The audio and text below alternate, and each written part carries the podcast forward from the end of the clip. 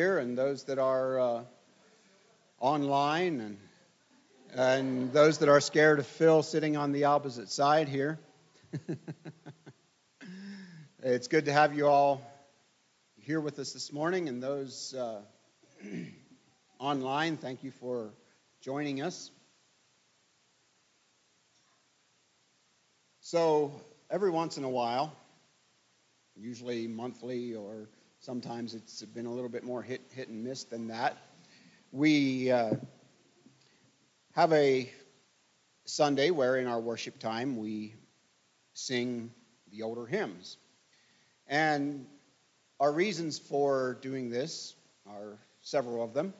Um, first of all, our regular worship team enjoys having a break every now and then. Ain't that right, Carrie?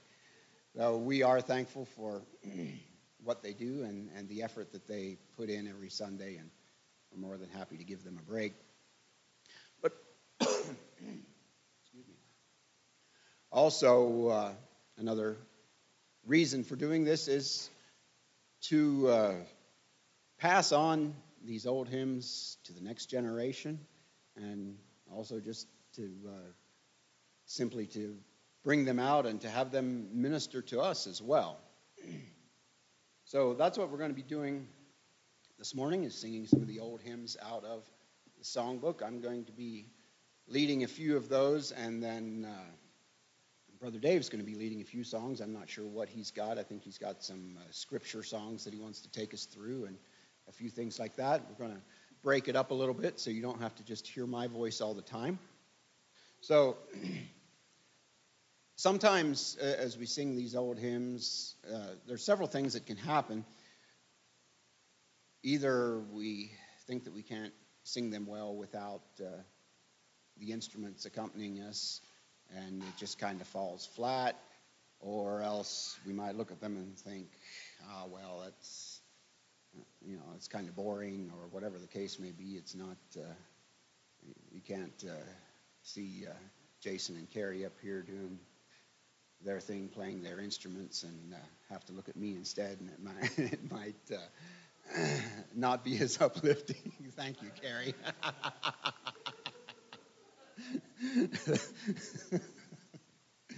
I wasn't trying to step on your toes, Phil. Don't worry. um, but I would encourage you to let's just uh, put our put our heart into it. Try to sing the harmony parts as well as you know them. That's one of the reasons I think that uh, people are packed into this side. If you can sit with people, if, if you know a particular part that you that you want to sing, and you're sitting with people that sing that part, it can uh, it can help you uh, carry that and, and uh, put out some extra volume and, and that kind of thing.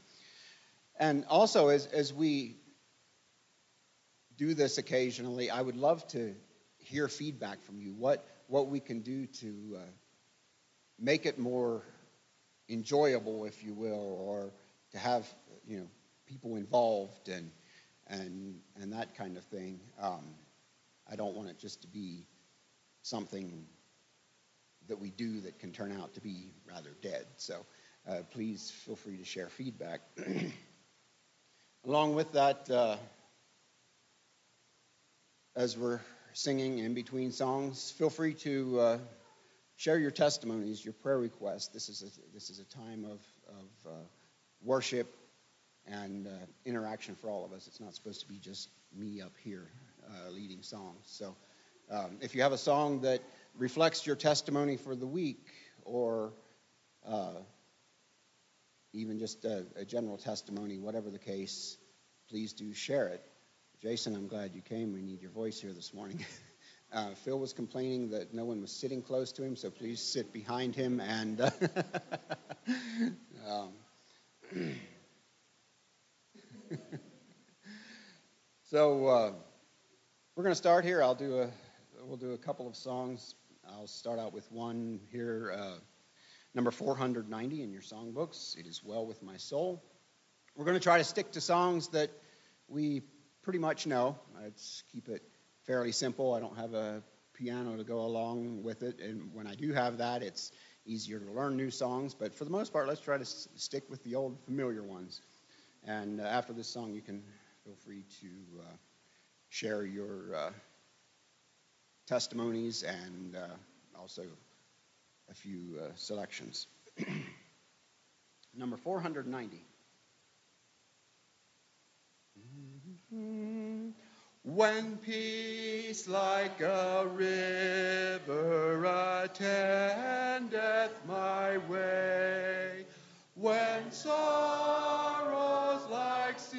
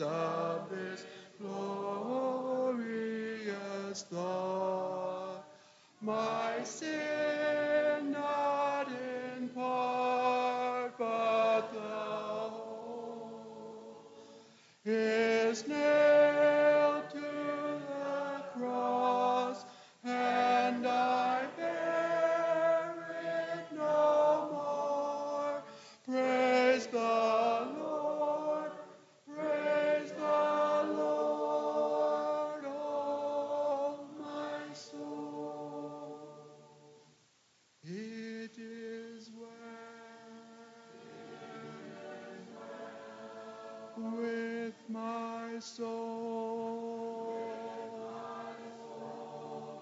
It is well, it is well.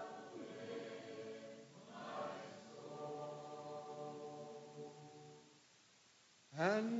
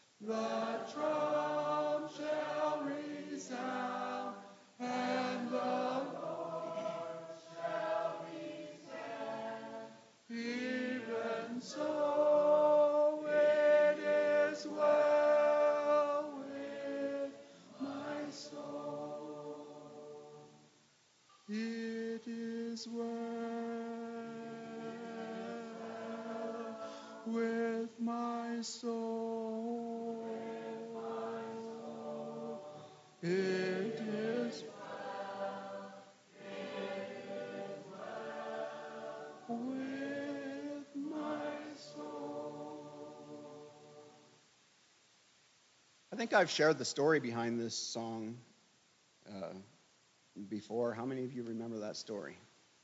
Remember the story to the song? Looks like there's a lot of you that don't. And I'll give you a brief recap of it. Written by Horatio Spafford. And uh,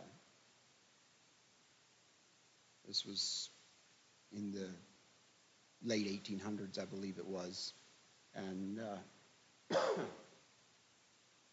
excuse me, his, we were going to be going on a trip across the ocean, and he sent his uh, wife and daughters ahead of him. And it ended up that uh, the ship sank. I'm not sure what the reason was behind that. And I believe it was three daughters were all lost in in that uh, accident. While his wife, I believe, survived. But when he uh, followed them in the next boat then, uh, as they were in the ocean close to the spot where the ship had sank that had claimed the life of his daughters. He uh, penned the words to this song, It is Well with My Soul.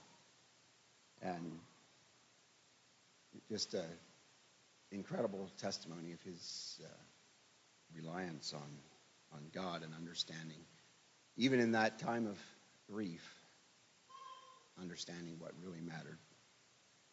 The music was written by Philip Paul Bliss, which is also another interesting story that he he died trying in in a uh, train wreck uh, where the train caught fire, crashed and caught fire, and his wife was pinned in the fire, and he refused to leave her, and, and they both perished in that. But uh, both both men of God that uh, knew that it was well with their soul.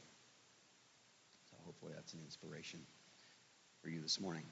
All right, uh, selections, testimonies. Ah, you knew what I needed,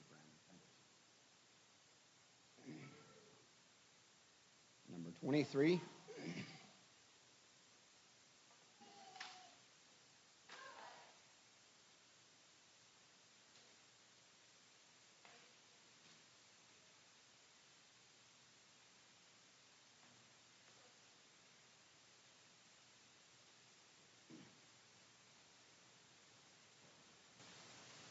God, He is alive. Here's a fun song to sing with the bass and the tenor taking the lead on the chorus. So uh, lead out on that, and I'll try to sing along with you guys as you sing the lead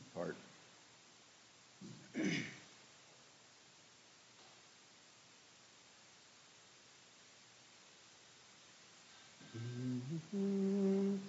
There is beyond the azure blue a God concealed from human sight. He tinted skies with heavenly hue and framed the world with his great might. There is a God, he is alive.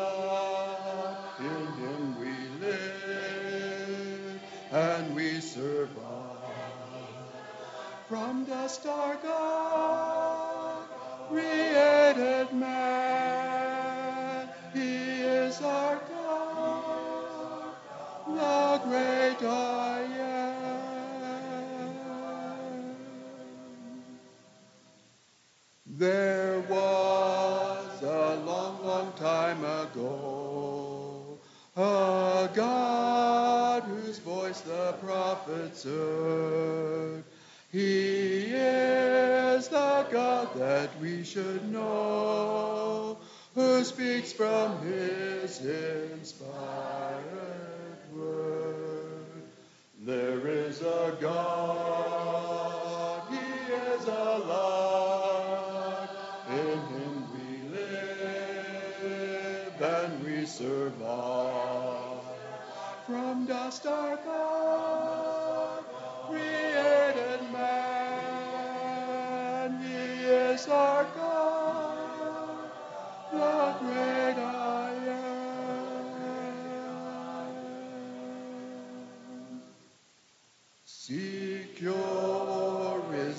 from mortal mind. God holds a germ within his hand. Though men may search, they cannot find, for God alone does understand. There is a God, He is alive,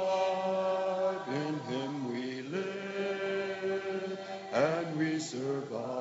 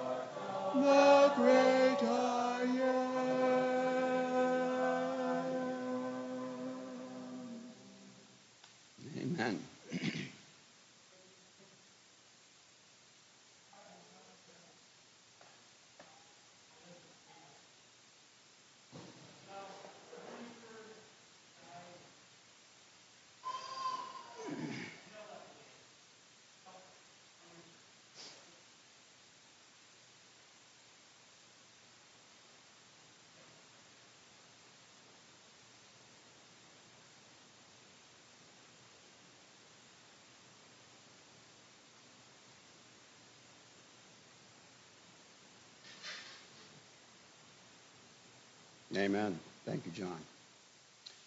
482, saved by the blood of the crucified one. Mm-hmm. Saved by the blood of the crucified one, now ransomed from sin and a new work begun. Sing praise to the Father and Saved by the blood of the crucified one. Saved,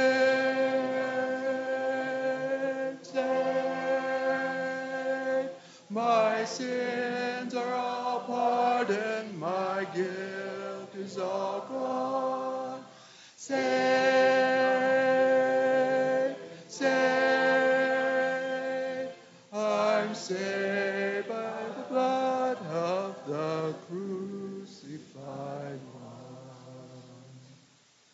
Saved by the blood of the crucified one.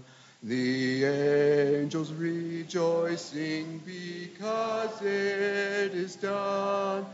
A child of the Father joined heir with the Son.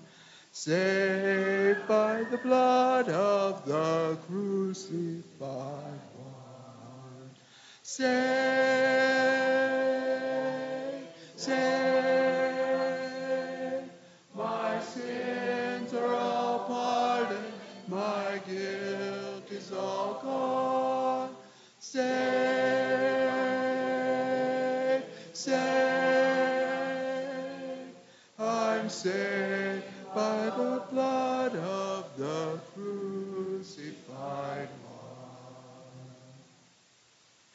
Saved by the blood of the crucified one. All hail to the Father, all hail to the Son, all hail to the Spirit, the great three in one. Saved by the blood of the crucified. Saved, saved. My sins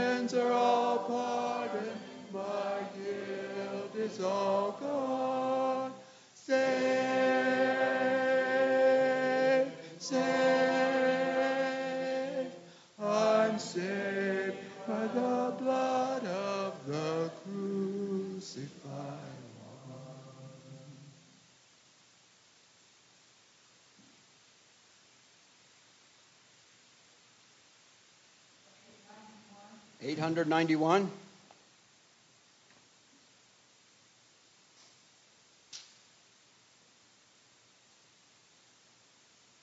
Oh my, do we know this one very well?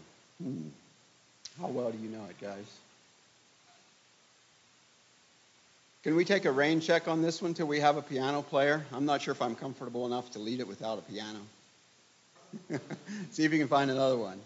Sorry about that.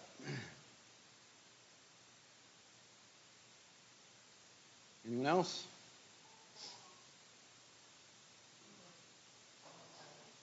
Seven eighteen.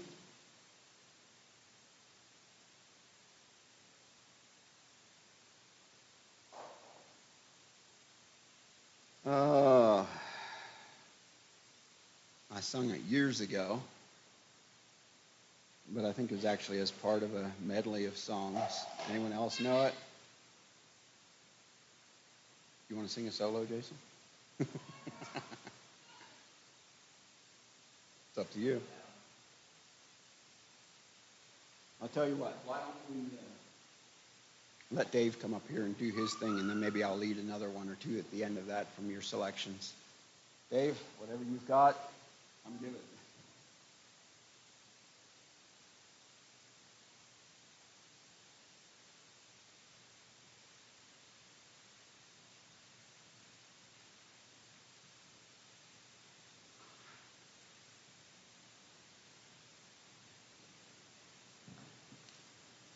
Well, I'll just be right up front. I'm not as inclined as Anthony is on music, but I am very good on my air guitar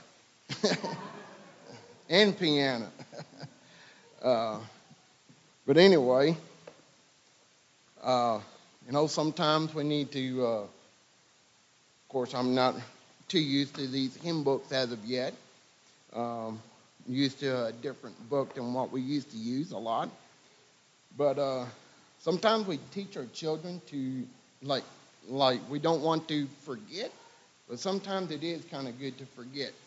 Uh, so just don't you need to just kind of forget about me, about your neighbor, and just give God all the honor and glory.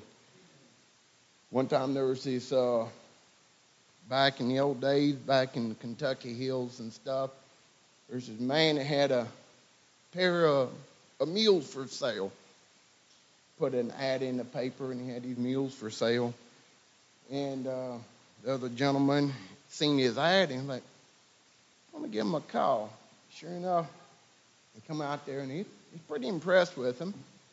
And they agreed upon their lump sum. And he loaded them home, got him on his trailer, took him home, and um, got him out. He's pretty proud of this whole team, his meals, and he just couldn't get him to work. They called the old previous owner up, and he like wondered what's going on. He said, "Oh, they were raised by a Christian."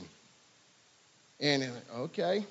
He said, when you say "Whoa," they stop. When you say "Praise the Lord," take off and go. He said, oh, "Okay." So he got him hitched up. He's going down the road. He's like going along, like "Praise the Lord," you know. They're going along. He's like, "Whoa." He's feeling pretty good about himself. And he gets up, he's one paying attention, he gets up to this cliff and it's like, whoa. And they just stop right in time. He's like, praise the Lord.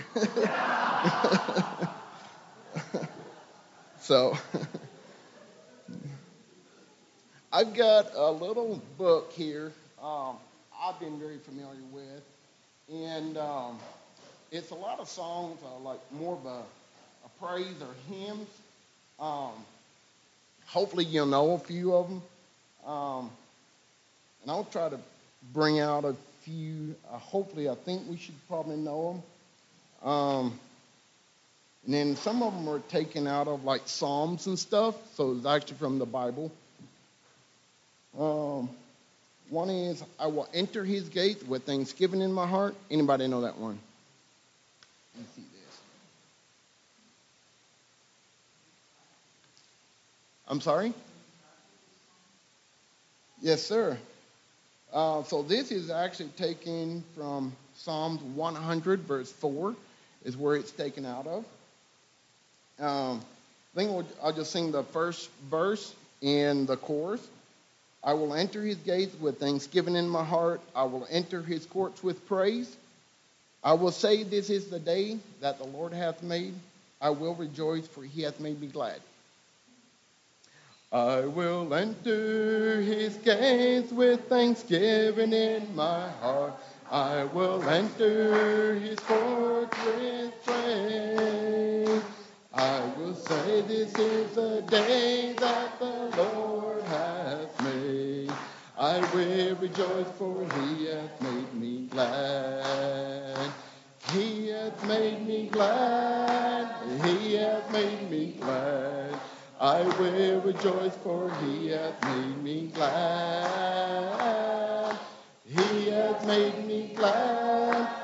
He hath made me glad. I will rejoice for he hath made me glad.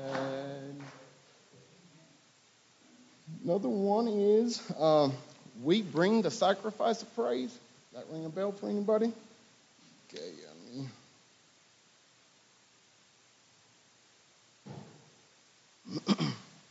we bring the sacrifice of praise into the house of the Lord. We bring the sacrifice of praise into the house of the Lord. And we offer up to the sacrifices of thanksgiving. And we offer up to you the sacrifices of joy. All right. Good to hear your voice. I'm glad you uh, able to go along with these.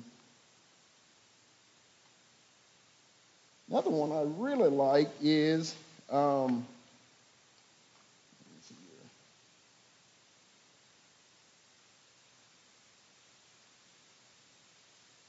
so where the men lead out and the women do the echo. Come bless the Lord. Are you servants of the Lord? All right, good. Why don't we rise to our feet for this one, if you don't mind? And I think we'll go through this one twice. Come bless the Lord, all ye servants of the Lord, which stand by night in the house of the Lord. Lift up your hand in the holy place and bless the Lord and bless the Lord.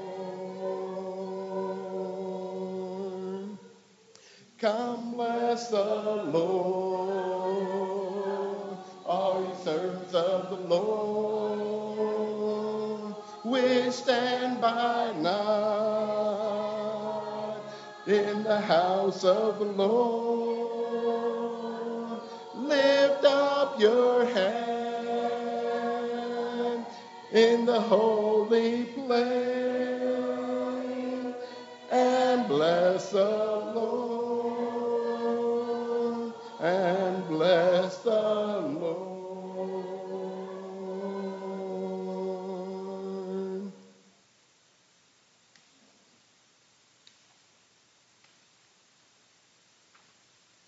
Let's see here.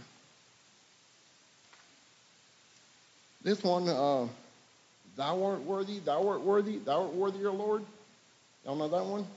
This one is taken from, based on Revelation 4, verse 11. Thou art worthy, thou art worthy, thou art worthy, O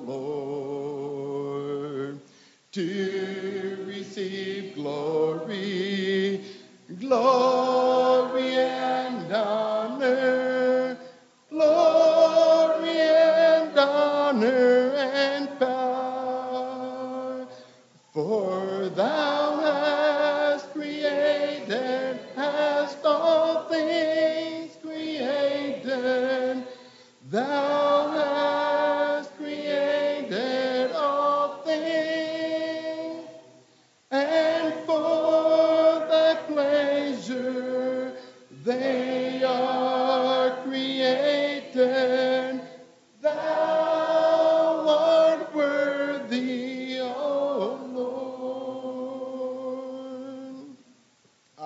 seated.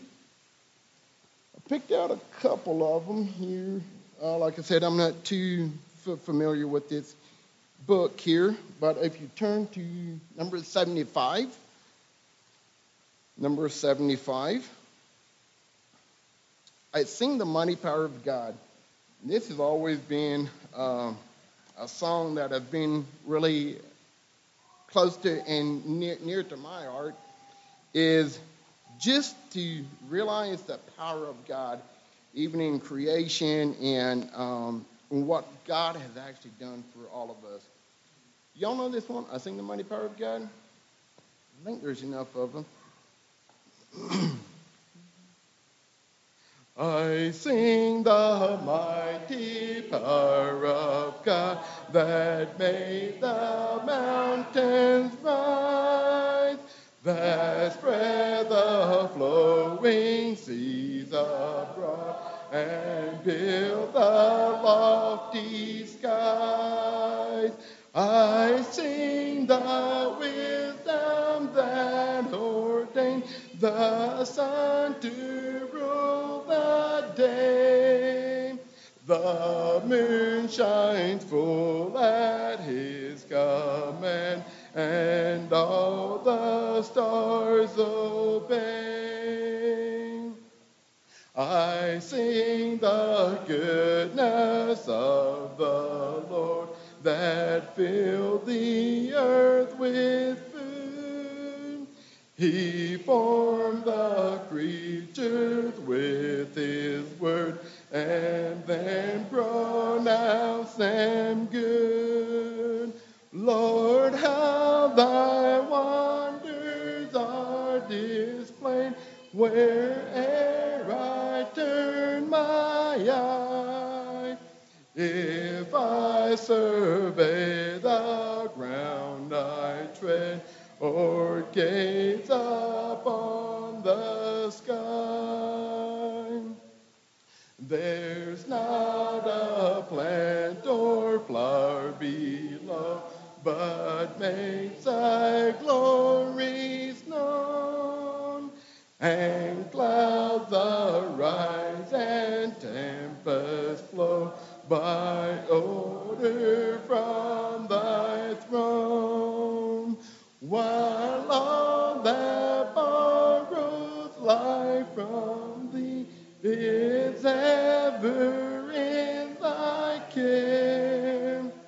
And everywhere that man can thou God art present there. Amen.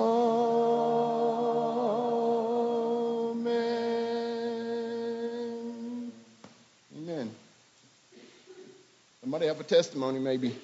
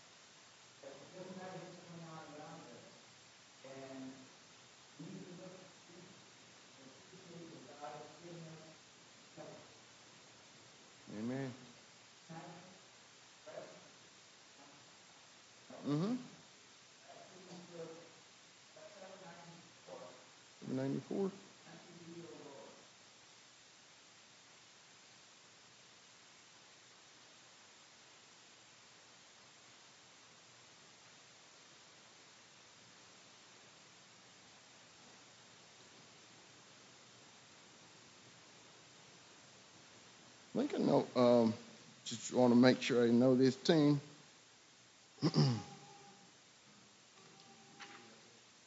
okay. Yep. If not, we'll just kind of kick it over to our normal tune. yes. All right. Unto thee, O Lord. Unto thee, O Lord, do I lift up my soul. Unto thee, O Lord, do I lift up my soul. Oh my God, I trust in thee.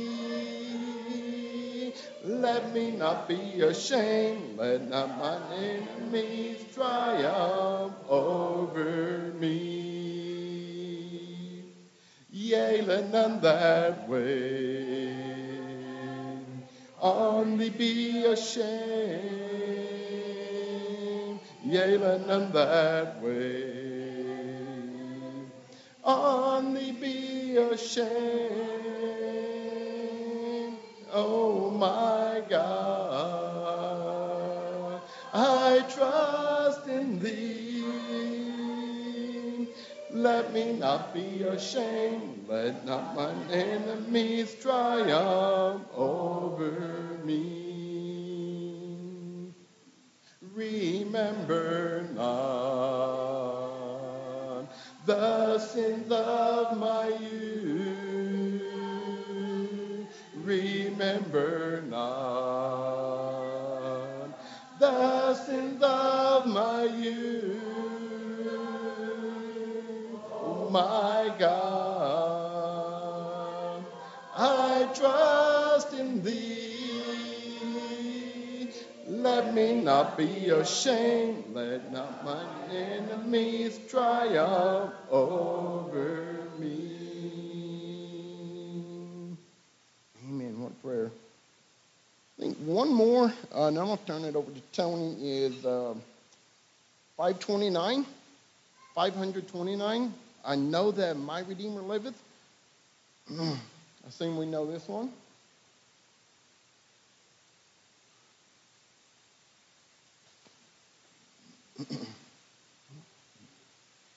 I know that my Redeemer liveth, and on his and I ever stand. I know eternal life he giveth, that grace and power are in his hand. I know, I know that Jesus liveth, and on the throne shall ever stand. I know, I know that life he giveth, that grace and power are in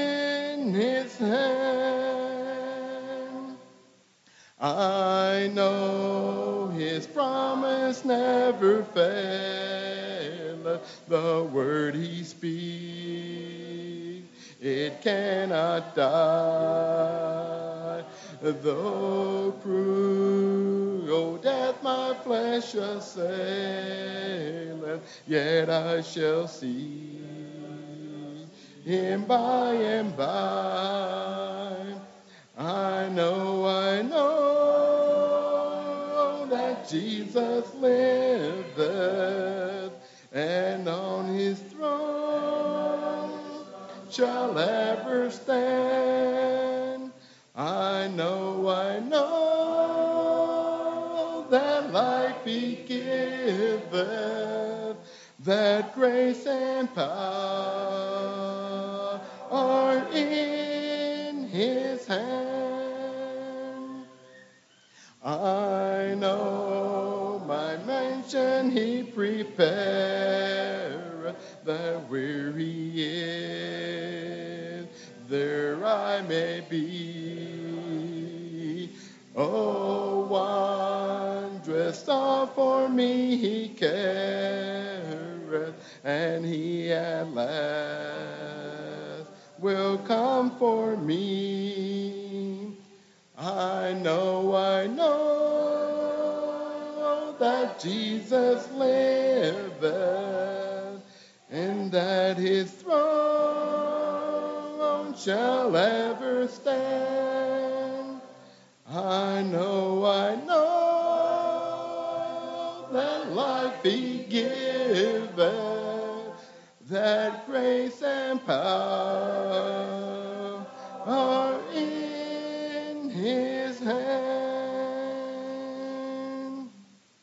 Maybe I was a little forgetting too much on this one.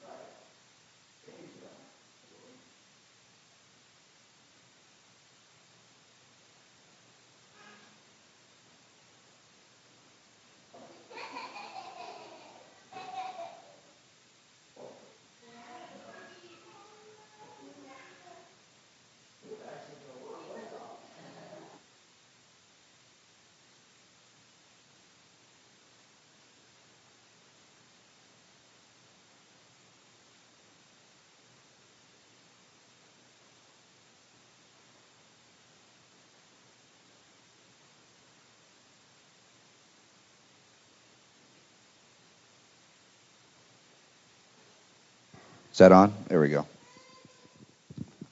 See if we can get a world map up here. You can't see a world map?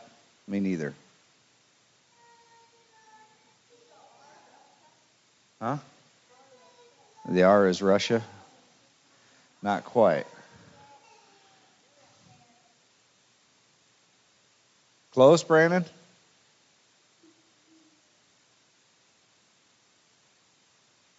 I should have had him prepared for this. There we go. Just pull up a big picture there. So, if you look here, can you zoom in on this? Uh, right there. Now slide over. Go to the right of India. Uh oh, where do we go here? Now we're in Kazakhstan. Not quite what we wanted.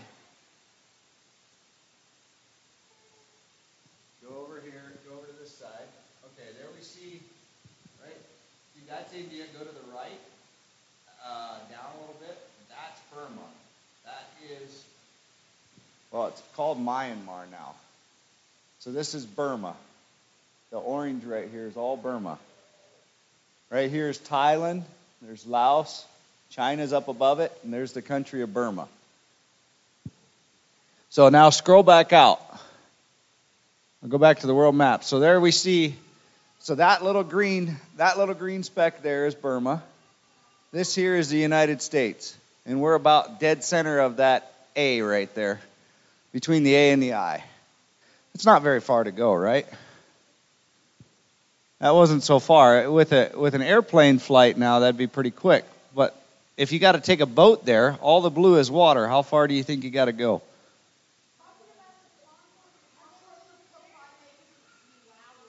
Well, we're not. We don't have airplanes. They, back in the days of Adoniram Judson, shh. Wooden ships. Wooden ships. That's what it was. It's a long ways to go in a wooden ship around the south side of Africa and all the way over. Right. I don't know. They might had steamships by then. Okay. Adoniram Judson and Anne Hasseltine were married on February 5, 1812, in Bradford, Massachusetts. Fourteen days later, the newlyweds set sail for India. That was a, quite the honeymoon. Off to India. They were going to be a part of foreign missions. The British East Indian Company, India Company, however, didn't want any missionaries to get in the way of their money making and forced them to leave the country. But where could they go? God had called them to preach the gospel to people who had never heard it. In faith, they boarded a ship heading for Burma, a country hostile to foreigners, ruled by a king who had the power to decide who lived and died. In Burma, it was against the law to worship any other god than Buddha. But when they landed in Rangoon, Burma, the Judsons knew this was where God wanted them to be. Their first task was to learn the hard language bit by bit. Adoniram worked on an English Burmese dictionary and translated the books of the Bible. After six years, they baptized their first Christian convert. When the little church in Rangoon grew to 18, the Judsons sailed up the Irrawaddy River to begin a mission in Ava, the royal city. Shh. Lukey, are you behaving? You're the oldest on the bench. No, you're not. Brad is older than you. He's older than you? Ooh. Ooh. Okay. Um,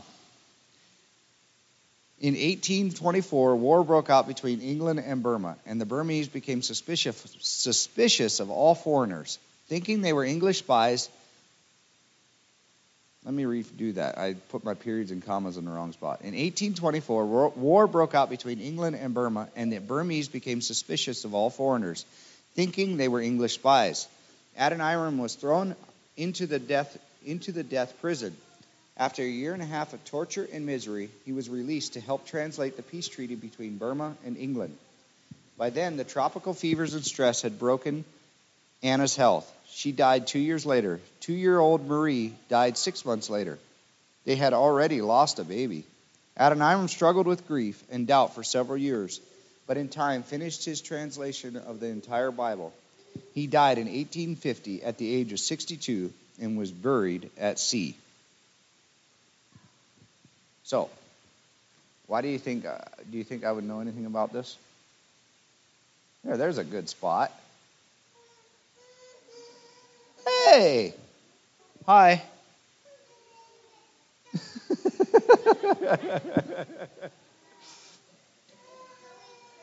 I wish I'd a, I wish I'd have wore my my Karen shirt. So the Karen wear a very colorful shirt. Maybe I could wear it next Sunday when I read more about. Huh? I don't know where that came into it. Um, so it's a very colorful shirt that they hand make with all these different color threads. And they gave one to me. I think I still have it, right? Do I still have that one? You probably sold it at a yard sale. Um, all right, so, but they gave me one of these shirts, and you know, it was the Karen people. But you know what the Karen people I found out about them? They still have a holiday once a year that they take a holiday. And you know who that holiday recognizes? Adoniram Judson. You know why? Because he brought the gospel to them. And they still, even in all the churches I visited there and all the villages down alongside the Thailand Burmese border there, where the Karen people are, that is still who they base their faith back to, is Adoniram Judson for coming over there. So don't, that was 18, what did we read? 1824, he died in 1850. That's quite a ways. How many years back? 150 years ago, right? Am I doing my math right? Who's smart in here? 170? Okay. So, 170 years later, there's still people believing in Jesus Christ because of one man that was willing to go. And his wife, too. Let's not forget her. I'm sure she had a huge part in it.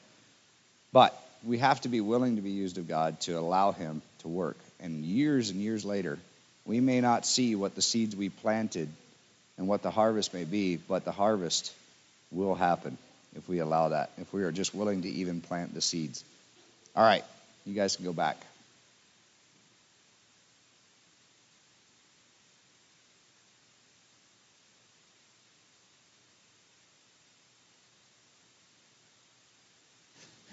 Going back, thank you, Carrie, for that story. Thank you, Dave, for uh, leading us in those psalms and, and songs. I really enjoyed that. So uh, thank you so much for doing that. Um, announcements. We, uh, as usual, have coffee and tea and whatever all in the back foyer there. Feel free to make use of that at any time. After the service, we will have lunch together. So there's plenty for all. So please stay and uh, enjoy that time of fellowship with us. This week, Wednesday evening, the 19th, We've uh, been announcing this for some time now, but the Miller family will be here sharing uh, their music and the word with us Wednesday evening at 6:30. Am I right on that? I don't have that in front of me. So once again, feel free to uh, invite your friends and neighbors and enemies, whatever you have. Uh, tell them to come and, and hear the word and the music. Um, it'll be time that's open for all. Um, any other announcements? I can't think of any offhand, so uh, let's turn it over to Phil, and he'll share the word with us this morning.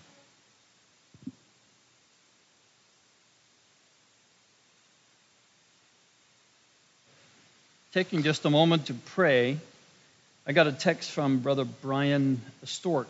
Some of you guys might remember him uh, Brian and Barb. Uh, he's, he was here a few times. They are in the transition of moving from uh, South Dakota to here in Greeley. He, his job transferred him down here. And he and I have been in touch. They've, they've been back and forth. They're still not settled here. Uh, but he just texted me this morning and said, please add Barb to your prayer list. She tore her meniscus. Is that how you say it? Okay, on Thursdays. We are hoping they can get her into surgery tomorrow in Minneapolis. She will stay with our daughters while she heals. She's in a lot of pain. A lot of pain. So let's just take a moment and pray for Brian and Barb, especially for Barb. Father, we come to you in Jesus' name. We ask you that you would touch Barb. Lord, as she deals with this physical pain, many times there's discouragement, and our hearts cry out to you, Why, Lord? Why? I pray that this morning you wouldn't show her why, but you would show her what? Purpose that you have in her pain. And you would open up a door for Brian and Barb to minister the gospel, to share the good news of Jesus to the doctors and nurses, to the staff around her. And Lord, I pray that you would do a miraculous touch of your grace on her heart and your healing in her body. Lord, we just lift her up together today. We pray that your grace would be strong on Brian's heart. You would give them your peace. In Jesus' name. And we all said, Amen. Prayer does help, you know. The effectual, fervent prayer of a righteous man availeth much. There's one more thing. I don't see Lel here this morning, but I want to recommend to you a book. It's the title is Come Away, My Beloved. So Lel recommended this book to me after preaching for three or four sermons on the intimate marital relationship, being the bride of Christ, and our relationship to Him. She said, Phil, you ought to get this book and read it.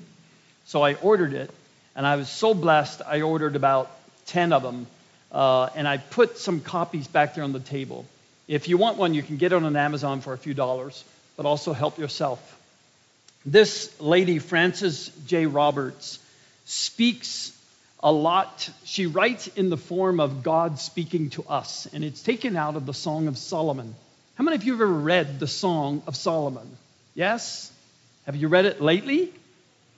You should. I highly recommend it. If you're looking for a deeper, more personal, loving relationship with Jesus Christ as your personal bridegroom, you, married to him, read the Song of Solomon. It'll do that for you. For many years in my Christian life, I didn't know what to do with that book. I was half embarrassed to read it because Solomon becomes pretty graphic in his description of love. And I didn't understand it until one day the Lord said to me, Phil, this whole book is centered on that book. This whole Bible that you like to read and say you believe in is hinged. You know what, what a hinge does to a door? When you have a door that has a hinge, the hinge is fastened to what we call a stud post. And that hinge, that door has some weight, and the hinge holds that door from sagging or falling off. This whole truth is hinged on the Song of Solomon. And the reason I say that is because he most accurately, explicitly describes Jesus' heart of a bridegroom and the relationship he wants with you and with me, every one of us. He wants to live as our bridegroom. And when you only serve him as a master, you still are underneath the old covenant relationship. And you might see God relating to you as the children of Israel did through Moses with a rod, ready to strike, ready to make you drink your idol. You know, that's what Moses did when he came down from the mount. He was so angry. The people had built this golden calf and had were dancing around it and saying, Oh, you brought us out of Egypt. How stupid. What golden calf can bring anyone out of Egypt? Was it the golden calf that parted the Red Sea? Of course not. But you see, Moses had been up in the mountain for 40 days, more than a month. And Moses was their leader. And so they said, We don't even know what happened to this Moses and his God. Let's just make a golden calf and proclaim it came out. Moses came down. He was so angry. He broke it and smashed it to pieces, and he put it in water, and he made everybody drink it. Do you serve God that way? That when God wants to deliver you from an idol, he'll make you drink it? Or do you see God in the face of Jesus Christ, like the Hebrew writer says? Listen to these words in Hebrews chapter 12.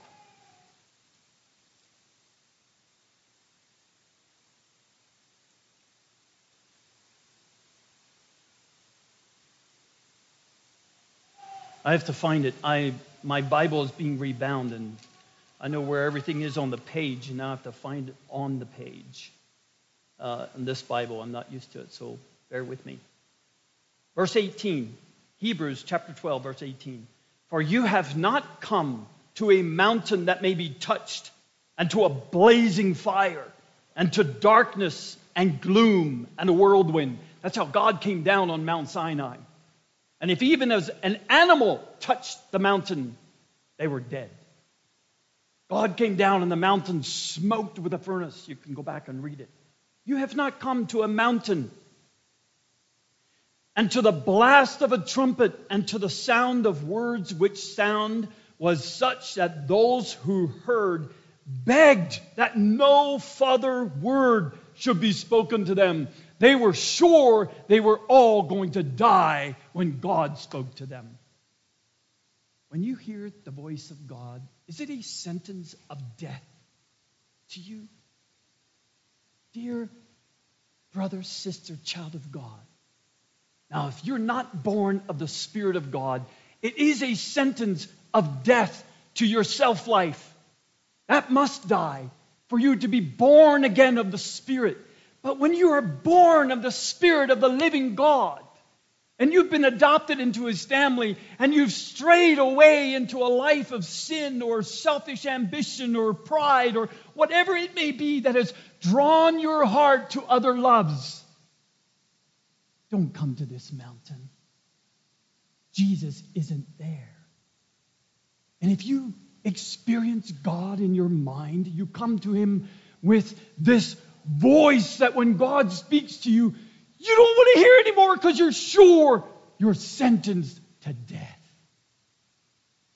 Dear brother, sister, you're still under the old covenant kind of relationship with God. And Jesus is promising a better promise than that. And so terrible was the sight that Moses said, I'm full of fear and trembling. Verse 21. But you have come to Mount Zion, to the city of the living God, the heavenly Jerusalem, to myriads of angels, where one, I'm adding, where one, where when one sinner repents, what do those myriads of angels do? There's more joy in heaven over one sinner that repents than all of you who live righteously every day. That much joy. That's the joy you come to when you want to repent from your sin. And to the general assembly and church of the firstborn who are enrolled in heaven, and to God, the judge of all, still the same God, and to the spirits of righteous men made perfect, and to Jesus. That's who you come to. And to Jesus, the mediator of a new covenant, and to the sprinkled blood, which speaks better than the blood of Abel. What did the blood of Abel speak? Someone know? Anyone want to tell me? What did the blood of Abel cry out to God when Cain killed him? Cain, God said when he came to Cain, Cain, what did you do? And Cain said, What are you talking about? And God said, The blood of your brother is crying out from the ground to me. What was it crying out? Someone know? Justice, vengeance. Don't let him off the hook. He's guilty. The blood of Abel cried for justice, but not so with the blood of Jesus. Jesus, as he was nailed to the cross, did not cry for justice. He cries, Father, forgive them. That's the difference. Have you come to him with all your failures, with all your sin, with all your rebellious heart, with all your undoneness, and even all your righteousness? You come to him regularly? That's the new and living way, Hebrews 10 says, that is made for us to now come to God with. You may turn your Bibles to Romans chapter 12. Today, I would like to look at this chapter as a call to each one of us come and sacrifice. You see, God calls everyone from the first time that men, it's recorded to us that men approached God after man sinned. God has called us to come and worship through sacrifice. So let's read Romans chapter 12.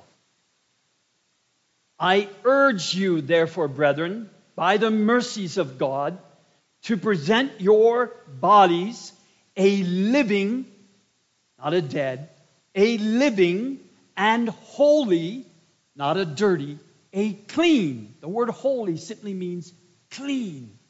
A living and clean sacrifice.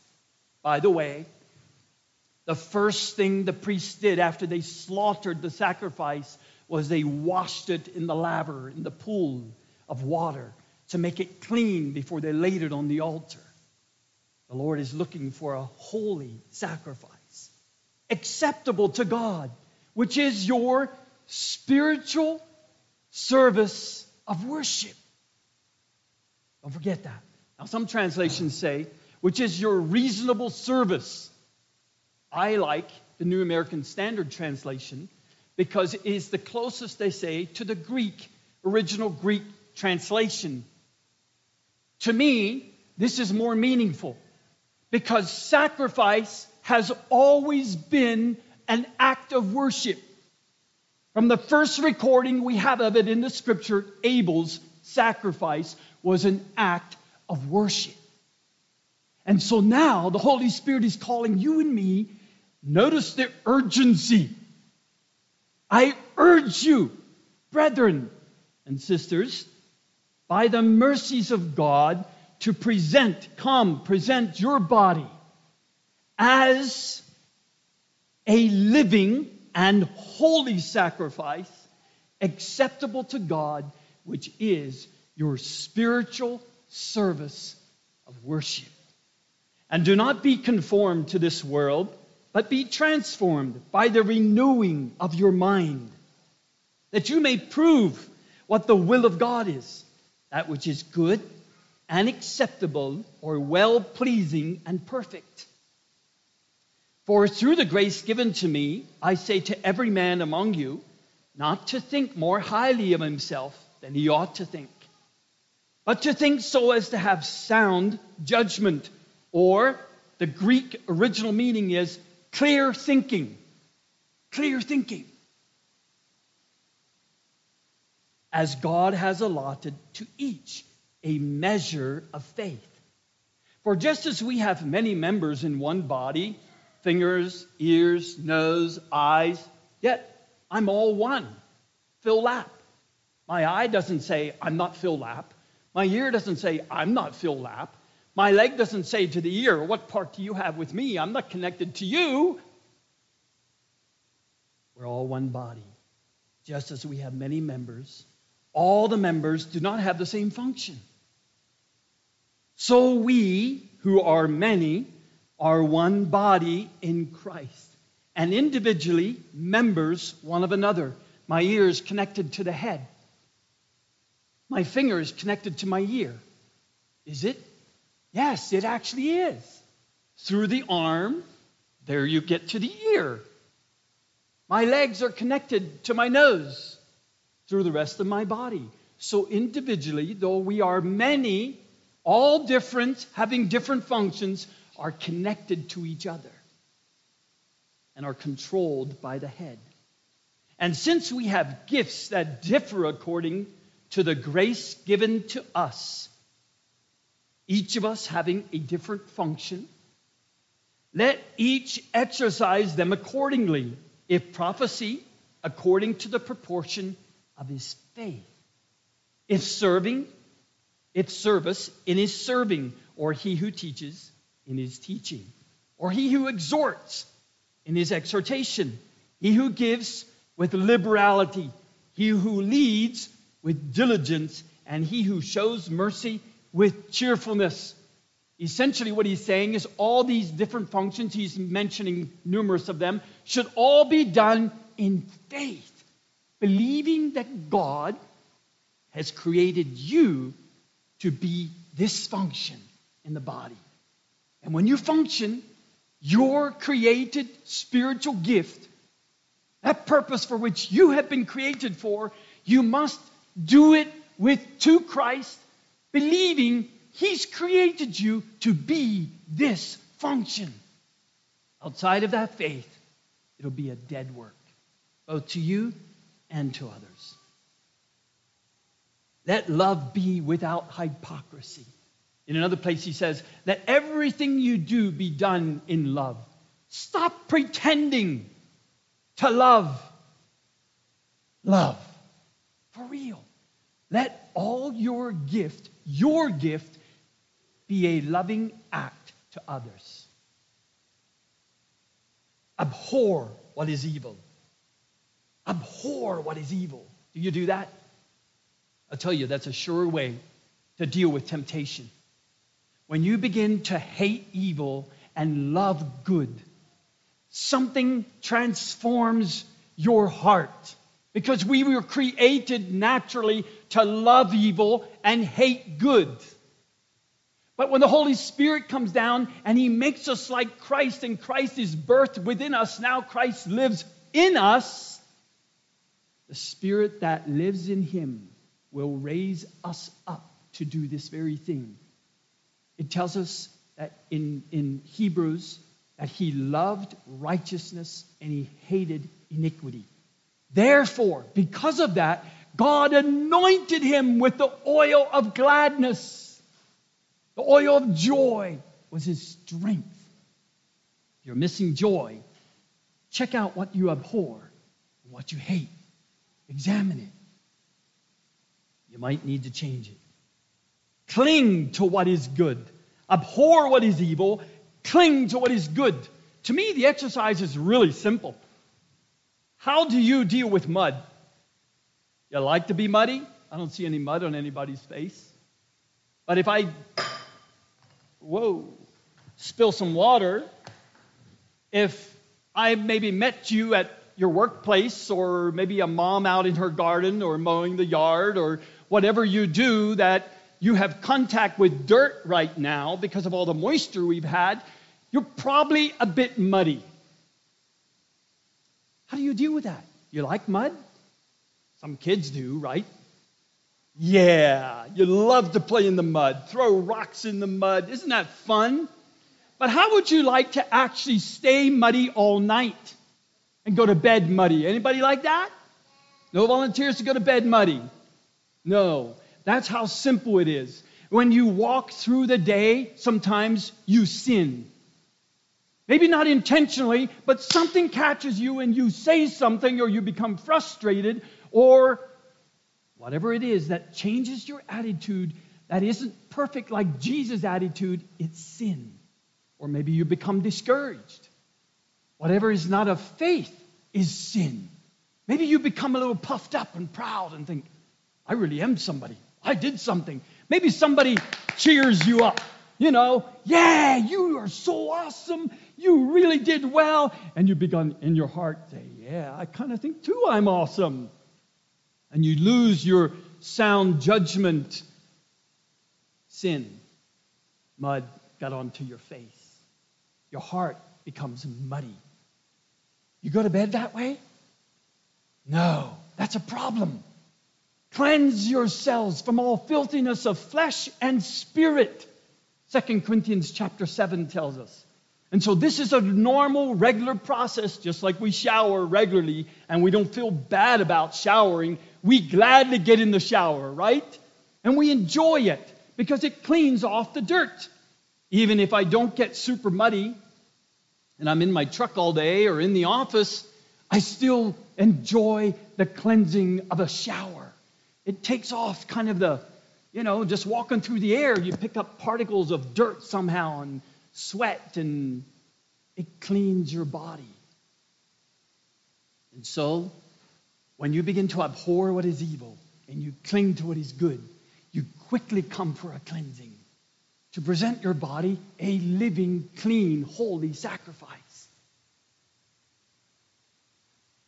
Be devoted to one another in brotherly love. Give preference to one another in honor, not lagging behind in diligence, fervent in spirit, serving the Lord. Notice who you're serving the Lord rejoicing because something good happened to you. Is that what makes you rejoice? Or what gives you joy? Here he tells us rejoice in hope. When you hope for something, hope gives you joy. When hope is faith and not just wishful thinking, it gives you joy. Persevering in tribulation, devoted to prayer contributing to the needs of the saints, practicing hospitality. Bless those who persecute you, bless and curse not. Rejoice with those who rejoice, and weep with those who weep. Be of the same mind toward one another.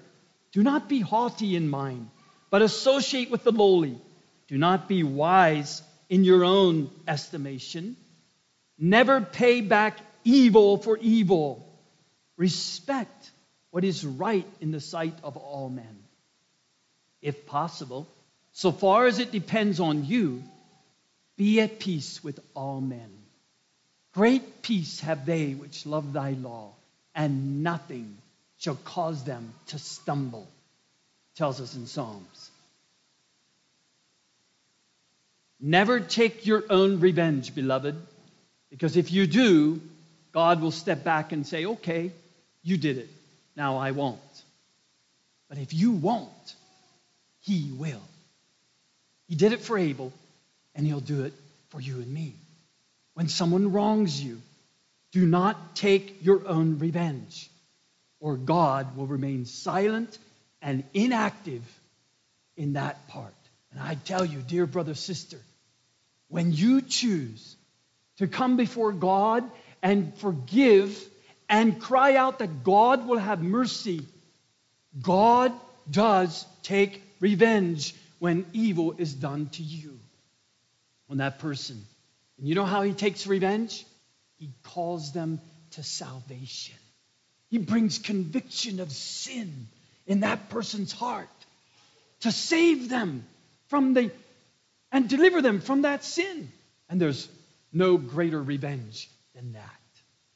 That's the revenge Jesus sought and still seeks to give through you and me to others. Vengeance is mine, I will repay, says the Lord. But if your enemy is hungry, feed him, and if he's thirsty, give him a drink. For in so doing, you will heap burning coals upon his head. Have you ever done that? Now, if you're going to do that, seeking revenge, the coals aren't going to burn. They'll be dead coals.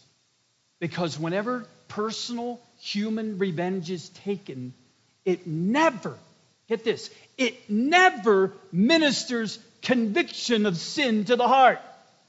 You know what happens? Gun for gun, fist for fist. Oh, you want a fist fight? I'll fight. Somebody cuts you off, they'll cut you back. You cut them back, they'll cut you back again. This is good. Everybody loves a good fight, right? May the strongest one win. And how sad, how utterly, pathetically sad that the Holy Spirit in the church, in your life, in my heart, remains a silent witness to the whole scene and maybe even eventually just walks away. And we are left to ourselves to fend for ourselves. And there's no conviction of sin in you or in them. But God, I believe, allows evil to be done to his children. One of the reasons is for this very purpose. The very purpose that he allowed it to happen to Jesus. That through Jesus' sacrifice, and the greatest evil that men could ever do is sacrifice and kill the Lamb of God and say, May his blood be on us and our children. And yet Jesus wanted to save them through the sweet conviction of the Holy Spirit. And he did. Just a few weeks later, poured out his Spirit over 3,000 of them, and they were saved. And then 5,000, and they were saved. And many of the priests who were yelling, Crucify him, crucify him, were born again just a short time later. Because Jesus forgave. And he knew the power of forgiveness brings conviction of sin to the soul. And that, that is the ultimate victory. You want to overcome your enemy? Pray for them, love them, and bless them, Jesus said.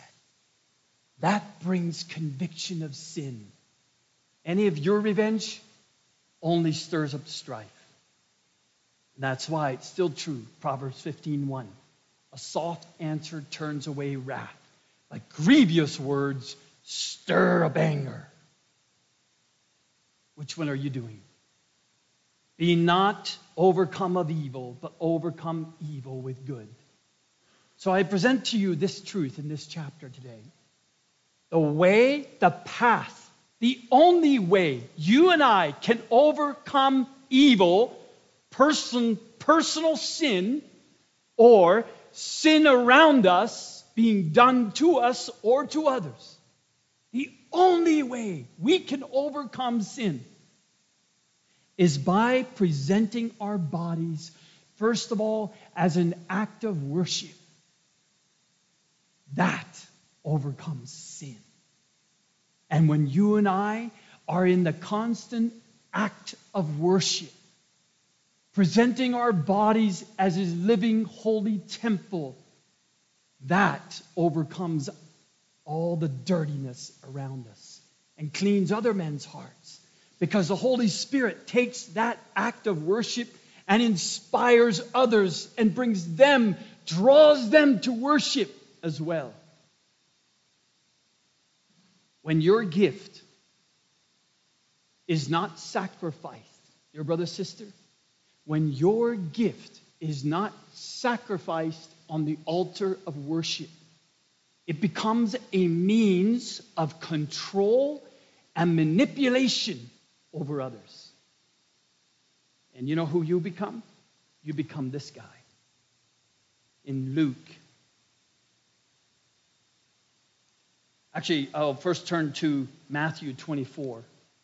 In Matthew 24, Jesus warned us about a person who is a servant who's been given responsibility in God's kingdom. But this is what he does. Verse 45 of Matthew 24. Who then is the faithful and sensible slave? He's faithful and he's sensible, a good man, whom his master put in charge over his household. God gave you responsibility, husband, father, God gave you responsibility, mother, over other souls. Young people, God has given you each responsibility. Perhaps from watching others, others who are younger, maybe you have a responsibility on your job. You're faithful and you're sensible with it. That's good. Blessed is that slave whom his master finds so doing when he comes. Truly I say to you that he will put him in charge of all his possessions. But if that evil slave says in his heart, I want you to notice, you can be faithful and sensible and still be evil.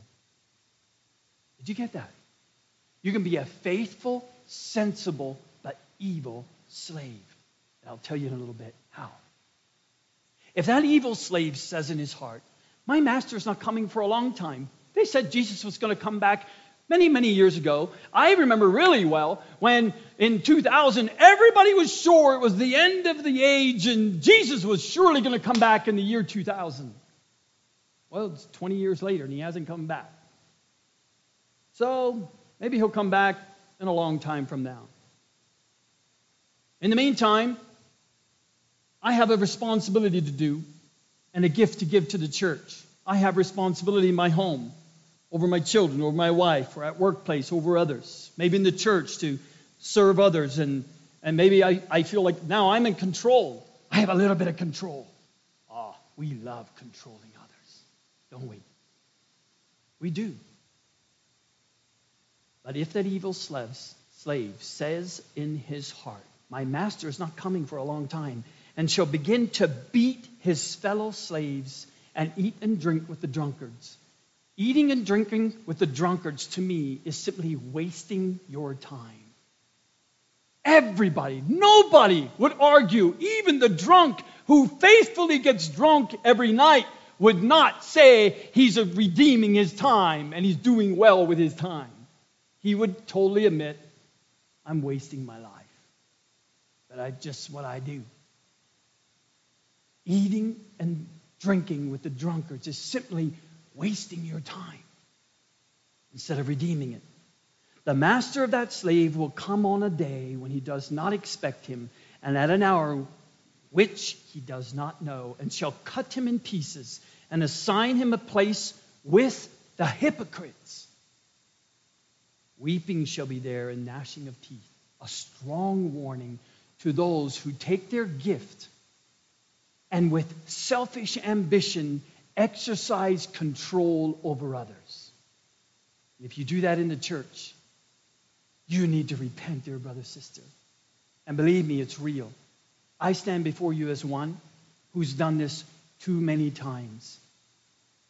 Had good intentions, but instead of taking those that heart of what I thought was love and care and bringing it as a sacrifice to God and laying it on the altar, I took it in my own hands and through the arm of flesh exercised my authority, which became a means of control and manipulation in the church over other people.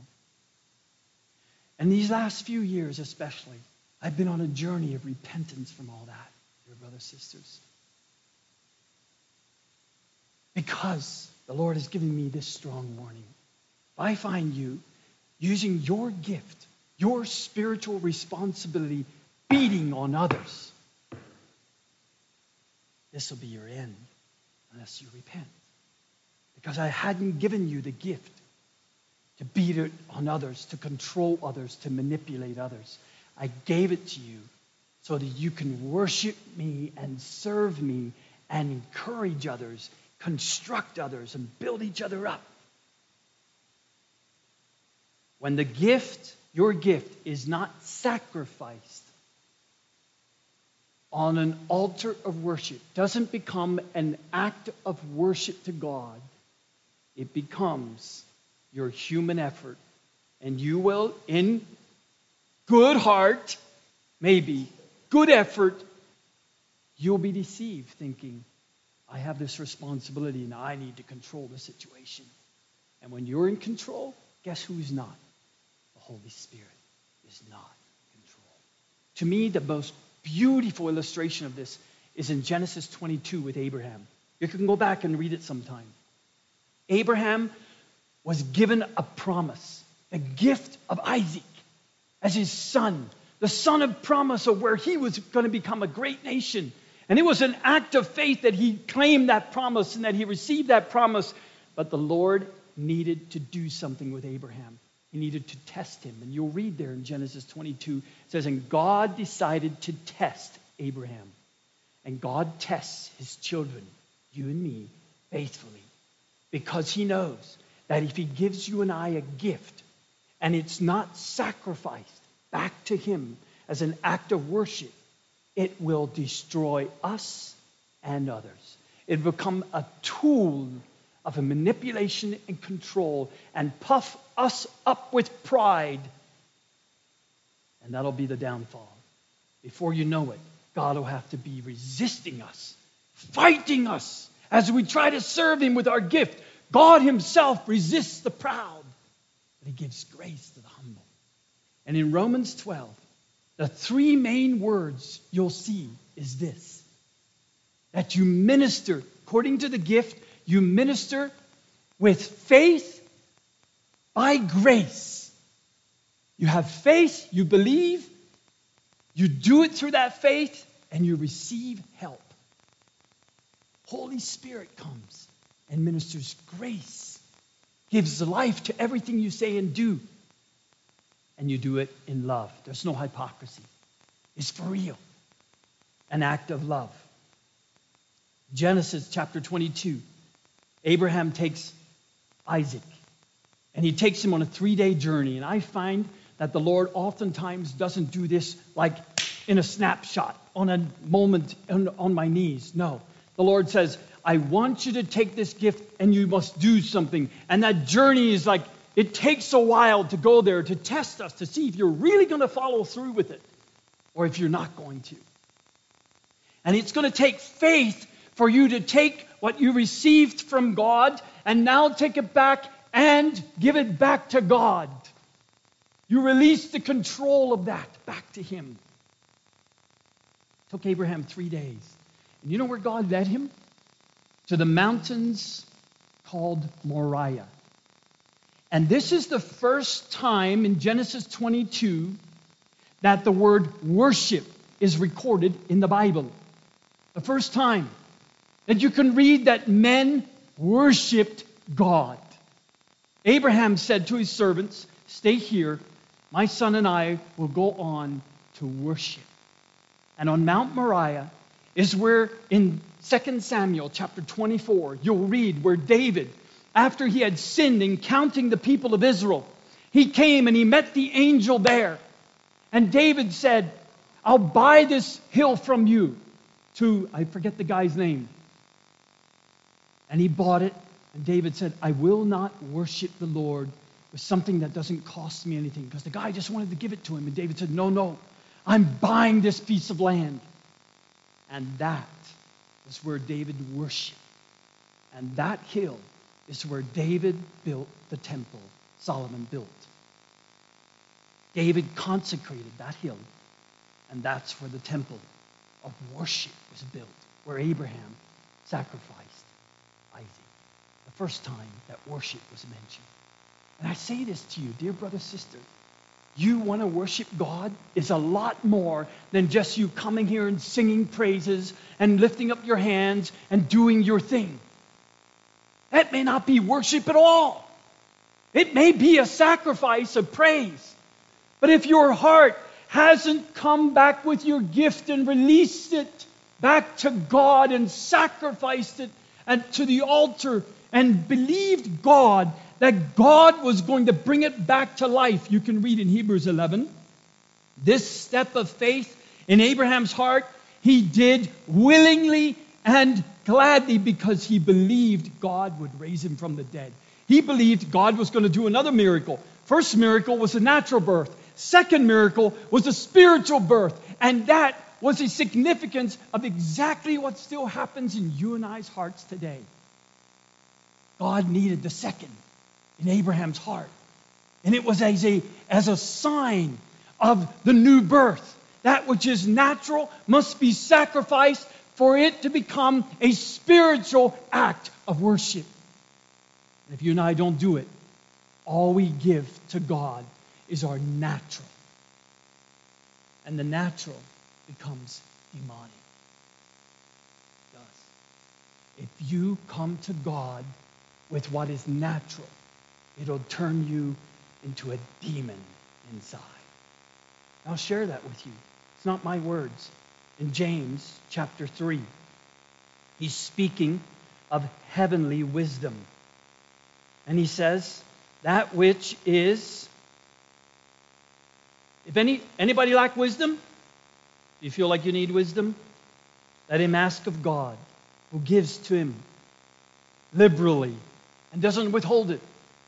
Verse 13 of James chapter 3 Who among you is wise and understanding? Will you bring that wisdom and understanding to someone who you think needs it? Will you share it with someone? If you do so, without it becoming an act of worship, this is what it becomes. Let him show by his good behavior his deeds in the gentleness of wisdom. But if you have bitter jealousy and selfish ambition. That's what turns you into a devil in your heart.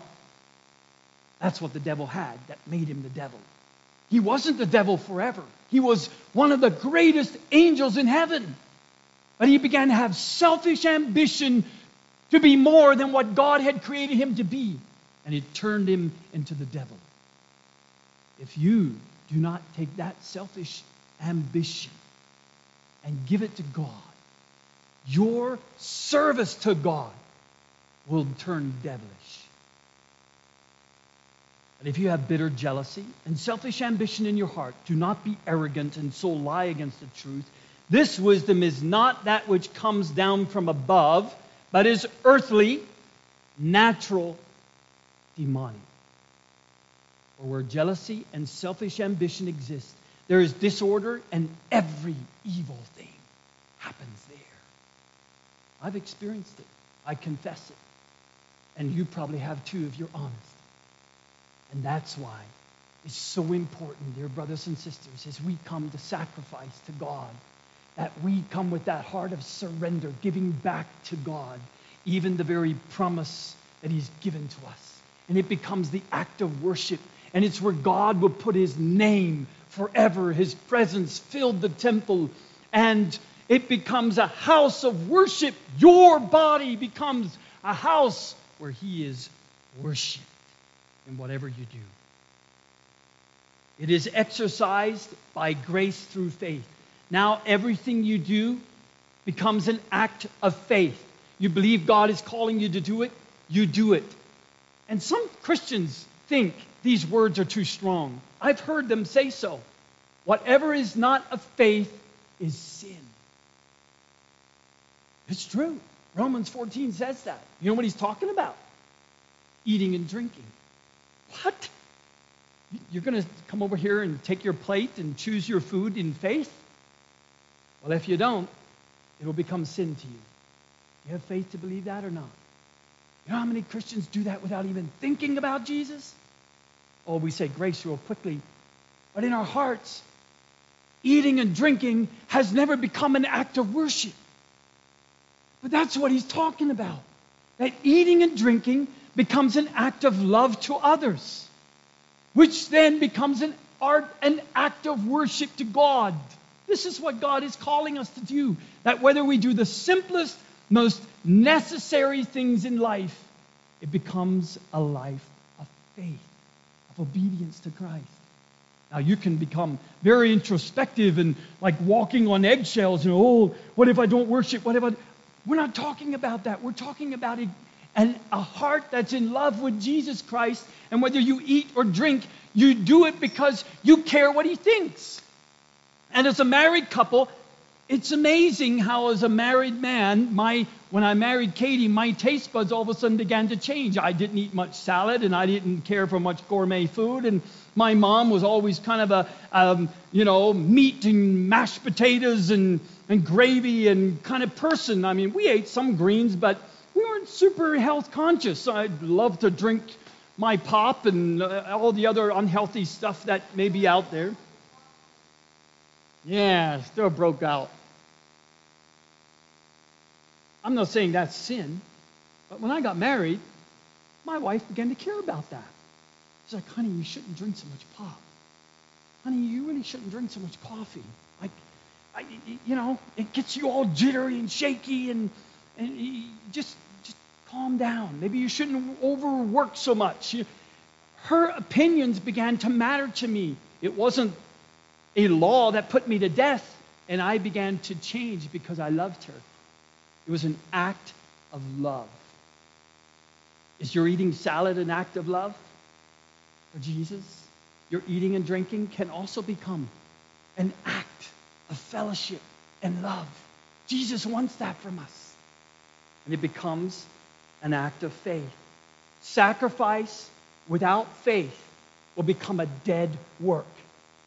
Don't ever forget it. You'll lose all meaning and all purpose in it. You're coming to church, you listening to me preach or anyone else, you reading your Bible, you praying can all become meaningless to you. There's nothing in it. It does nothing for you. You do it because you want to have a good conscience that day. You feel bad if you don't, so you do it. You're saying grace before you eat. You don't want to feel bad, so you do it. And so you get to live your life of sacrifice to God, and it's nothing but a dead work. There's no life in it for you or for others around you. It becomes an act of judgment to others. Those people don't do it. I'm convicted. I must do it this way. They should too. What's the matter with them? And you become that life, that sacrifice becomes a smoldering flax. It simply becomes a sacrifice instead of a burning fire that brings light and heat a smoldering fire to God. And God says that your self righteousness becomes, in Isaiah 65, he says, when you are self righteous and you say, Oh, I'm glad I'm not like them, you begin to despise others, you're like smoke in God's eyes. that guy's just a smoking flax. But you know what God does to smoking flaxes? It tells us another place in Isaiah what Jesus will do if your life is nothing but a smoldering flax. Will he take cold water and dump it over you and make sure you go out? No. Watch out. Jesus is going to breathe on you.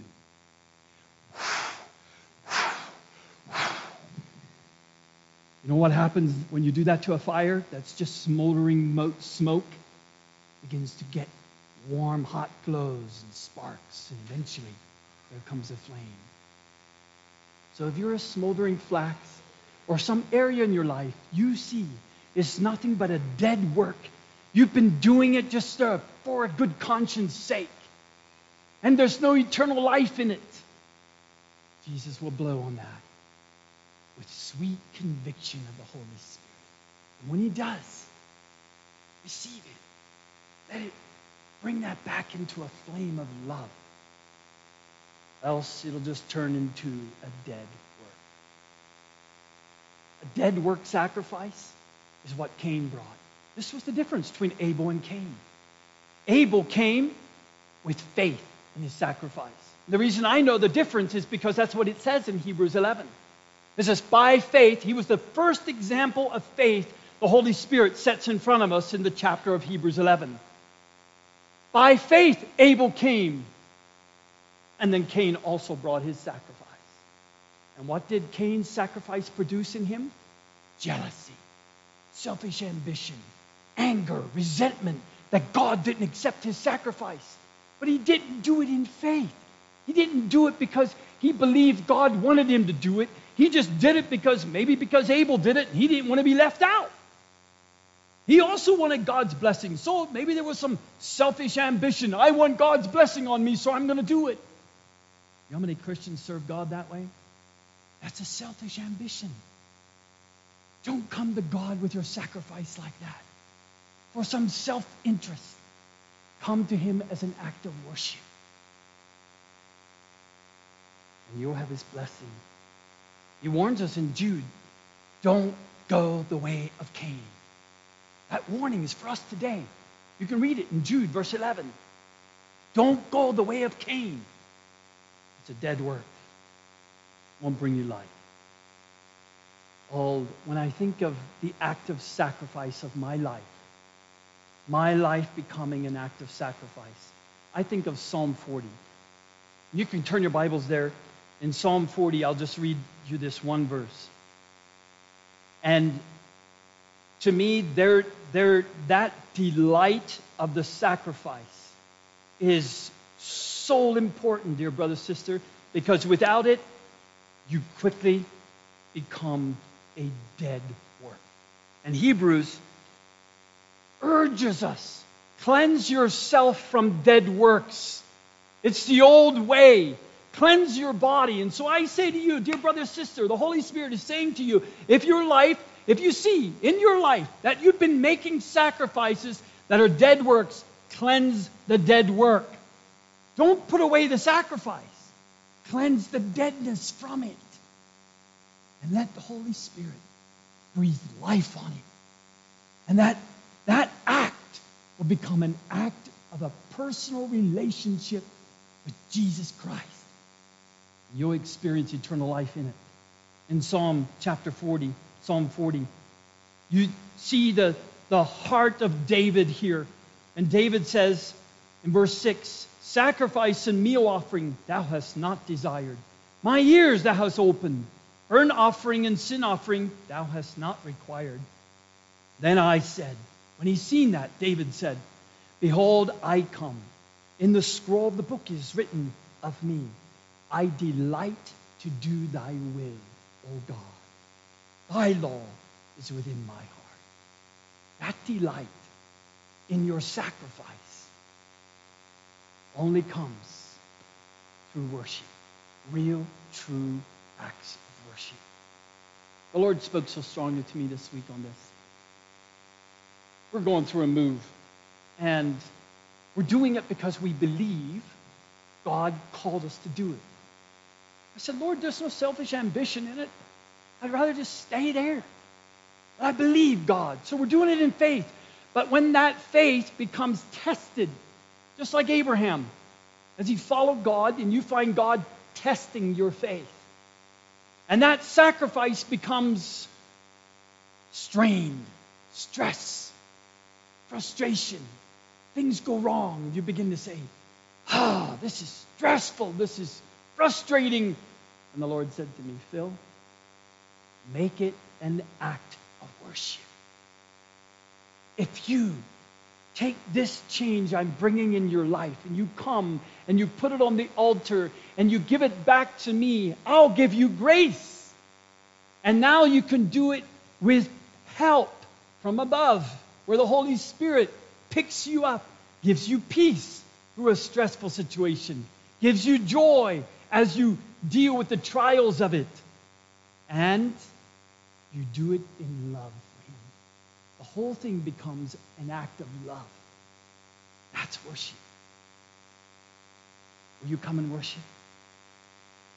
Will you come and worship Him with your life? Each day, turn your life into an altar of worship. For those of us who will, the blessing of Abraham is upon us.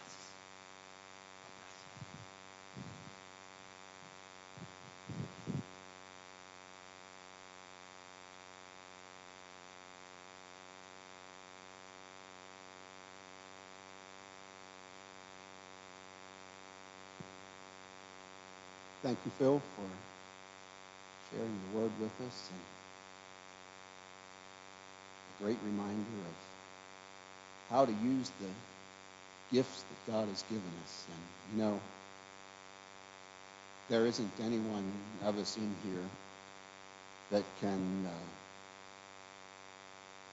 listen to that and say, well, that's, you know, that's for other people. That's for the people that are in leadership in the church or whatever the case may be. So, because where, wherever you are, in church, in the home, in the workplace, God has given each one of us gifts to use for Him. And I think those, those principles apply to each one of us, no matter where God has us. So, great reminder for all of us. Thank you, Phil.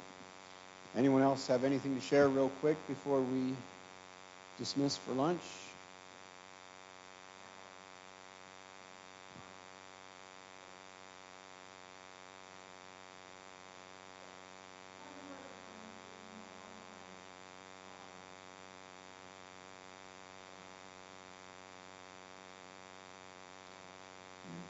Thank you. It's it, it's good to have you here, and that's that's what the church is for, and uh, we do that with joy. So, thank you for being here.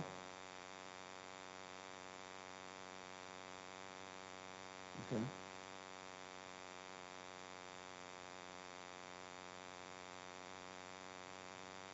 What's his name? Jeff. I want to take a moment to uh, pray for him real quick. Father, I thank you that we can come to you in whatever circumstance we find ourselves in, and, and there are so many unexpected things that, that can happen in, in life, whether it's with health or anything else. But we know that we can come to you boldly to your throne of grace, knowing that you do hear and answer.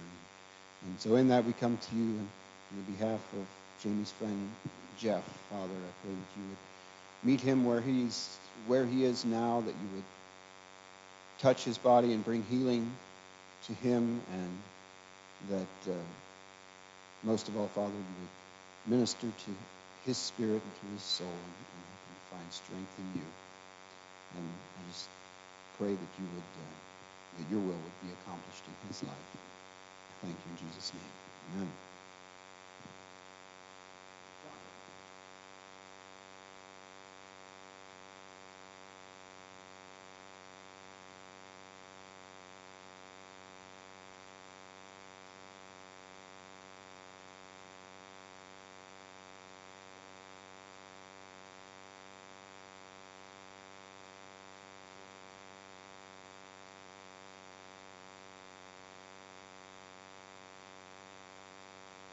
That sounds like a lot going on.